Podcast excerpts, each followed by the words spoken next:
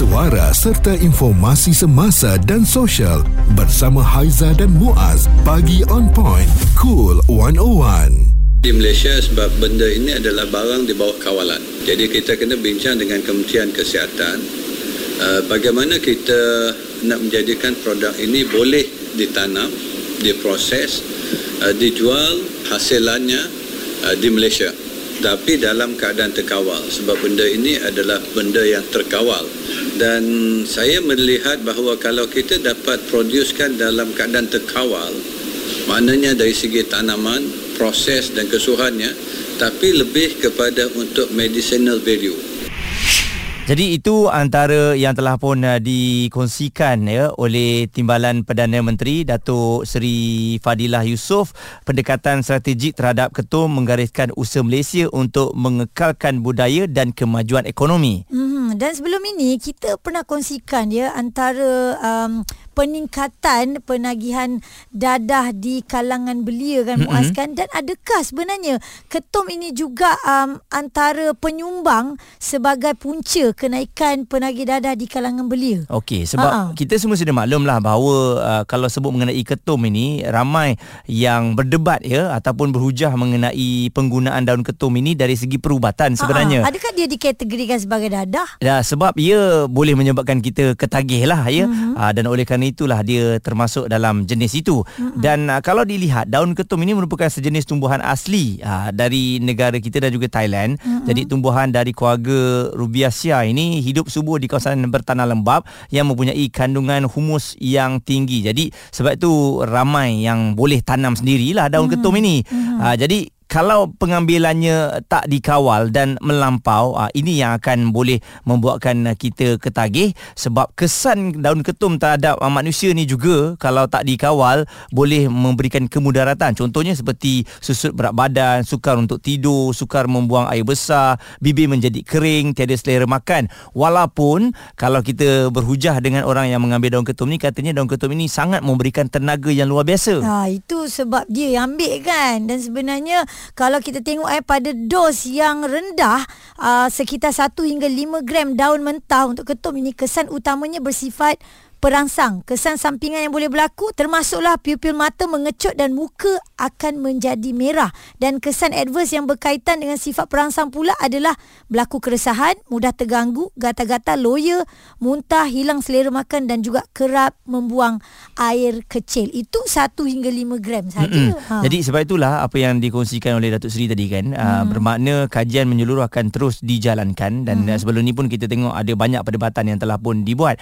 Jadi jom kita lihat ya apa agaknya kebaikan dan juga mungkin antara masalah-masalah yang akan datang apabila uh, ketum ini dibenarkan sebagai komoditi uh-huh. sebab di negara jiran kita Indonesia membenarkan ganja ketum untuk menjadi tanaman ubat komoditi uh-huh. pertanian kerana jelas uh, kalau menanam ketum ni difahamkan ianya boleh menjadikan ekonomi lah dari segi uh, perubatan. Ya. Perbualan menyeluruh bersama Haiza dan Muaz. Pagi on point, cool 101 semasa dan sosial. Mungkin anda juga tertanya-tanya, um, ketum ini adakah uh, di dalam kategori dadah dan ada juga yang mengatakan boleh ke ketum ni dijadikan sebagai komoditi, Mm-mm. dikomersialkan. Ada pendapat mengatakan okey, ada pendapat mengatakan tak okey. Sebab ada individu yang apabila ditahan bersama dengan daun ketum ini, um, alasan yang diberikan adalah perubatan ya. Mm. Mereka mengambilnya oleh kerana untuk menahan menahan sakit dan sebagainya. Jadi kita bawakan Dr. Muhammad Ilham Adnan selaku bekas Profesor UiTM dan mantan Rektor UiTM Pahang. Dr. Muhammad uh, Ilham bersama dengan kita. Jadi pandangan mengenai negara kita yang uh, masih belum mempunyai pemahaman menyeluruh mengenai sifat dan aplikasi ketum yang boleh dijadikan industri komoditi, Doktor. Uh, begini apa Aiza dan uh, Muaz eh sebenarnya kalau ikutkan ketum ni dia mempunyai sejarah dia tersendirilah. Mm-hmm. Right? So I think semua orang tahu dan kenal tentang uh, ketum ni daripada penggunaan yang sebenarnya sebagai apa tu herba ataupun uh, tanaman uh, untuk uh, apa tu uh, menaikkan atau uh, menambah tenaga dan sebagainya sampai kepada penggunaannya yang telah disalahgunakan mm-hmm. oleh mereka-mereka terutama sekali penagih dadah dan sebagainya. So nasib ketum ni dia tidaklah sebaik seperti komoditi lain seperti uh, apa tu teh, kopi, tembakau dan sebagainya. Mm-mm. Dan uh, bermula daripada tahun 2003, uh, ketum ini telah diletakkan di dalam Akta Racun 1952 dan uh, ianya merupakan bahan terlarang. Uh, inilah bermulanya uh, sejarah uh, saya akan kata sejarah hitam ketum ni. Mm-mm. Walaupun ada ada nilai terapeutik, nilai komersial dan sebagainya sebabkan ia diletakkan di dalam uh, Akta Racun 1952 ini jadi penggunaannya dan juga pembangunannya agak terencak sikit uh, Muaz dan uh, Aizat. Okey Prof, kalau tengok eh dia punya kesan ketagihan itu lebih kurang macam orang yang ambil dadah juga. Hmm, Ya. Dan adakah ketum ini kita boleh jatuhkan sebagai kategori dadah? Uh, sebenarnya dia tidak boleh. Dia cuma diletakkan sebagai bahan terlarang. Cuma penggunaannya Mm-mm. dia dijadikan sebagai uh, gantian kepada dadah untuk mereka-mereka yang menagih dadah itu sendiri. Itu itu itulah ada, ada sifat ketum dia. Mm-mm. Dan uh, dari segi kajian saintifik yang dilakukan terhadap ketum di UiTM kampus Jengka ni mungkin uh, boleh Dr kongsikan uh, sebab saya yakin uh, kajian demi kajian dilakukan tanpa pernah henti nak membuktikan bahawa ketum ni banyak manfaatnya. Ya. Uh, Alhamdulillah kita di ITM ni kita saya sendiri telah diberi uh, permit khas untuk uh, melakukan uh, kajian, melakukan tanaman dan sebagainya uh, oleh uh, Kementerian Kesihatan. Dan di UiTM Jingka kita telah membangunkan satu uh, fasiliti uh, menanam ketum secara terkawal mengikut syarat-syarat yang telah ditetapkan oleh uh, pihak Kementerian Kesihatan Malaysia. Dan uh, kita menggunakan fasiliti itu sebagai uh, tempat untuk menanam lepas tu uh, uh, ketum yang kita tanam itu kita gunakan untuk kajian uh, selanjutnya untuk menentukan nilai terapeutik, nilai perubatan dan sebagainya Mas. Hmm. Okey. Responsif menyeluruh tentang isu semasa dan sosial. Pagi on point bersama Haiza dan Muaz. di Cool 101. Ketum sebagai komoditi.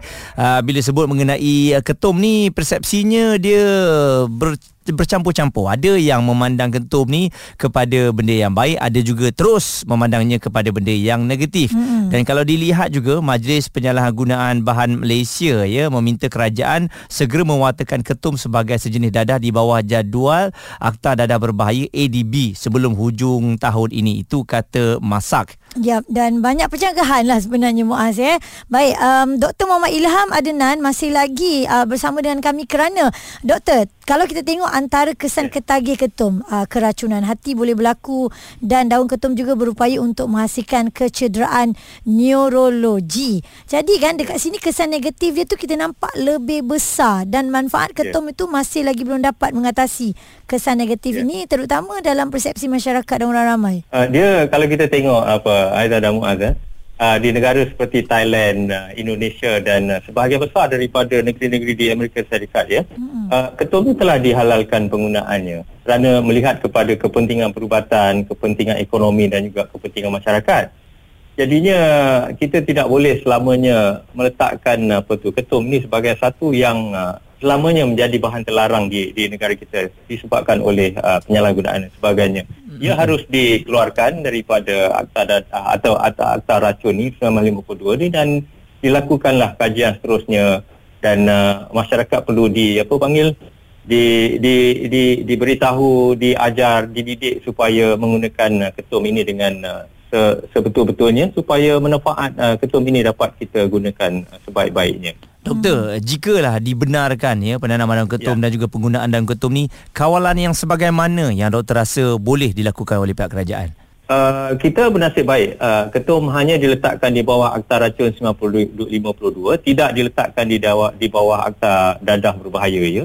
Jadinya masih ada ruang lagi. Jadi seperti yang disebut tadi, kita harus uh, uh, ajar didik uh, masyarakat untuk menggunakan secara betul uh, dan kawalannya harus diletakkan di bawah beberapa peraturan tertentu yang boleh uh, apa tu menjamin penggunaannya secara, secara selamat dan sebagainya. Dr. Muhammad Ilham Adnan bekas profesor UiTM dan juga mantan rektor UiTM Pahang yang mana telah menjelaskan ya mengenai uh, ketum itu sendiri dan sebenarnya saya ada tertarik mengenai ada satu uh, perkongsian info lah dari Public Health Malaysia yang mengatakan ketum adalah khazanah alam yang telah pun dikhianati. Benar. Ah, jadi Setuju, eh. inilah dia setuju, ah. um, apa yang uh, saya rasa doktor katakan tadi kan hmm. uh, benda yang sepatutnya boleh membawa banyak kebaikan kecantikan mm-hmm. uh, telah pun disalahgunakan oleh individu-individu tertentu dan ianya telah pun dimasukkan di dalam akta yang sekarang ni sedikit menyukarkan kita. Mm-mm. Orang bila dah semakin pintar ni kadang-kadang dia punya kreativiti tu Mm-mm. dia divertkan ke arah yang negatif eh Muaz. Suara serta informasi semasa dan sosial bersama Haiza dan Muaz. Pagi on point. Cool 101.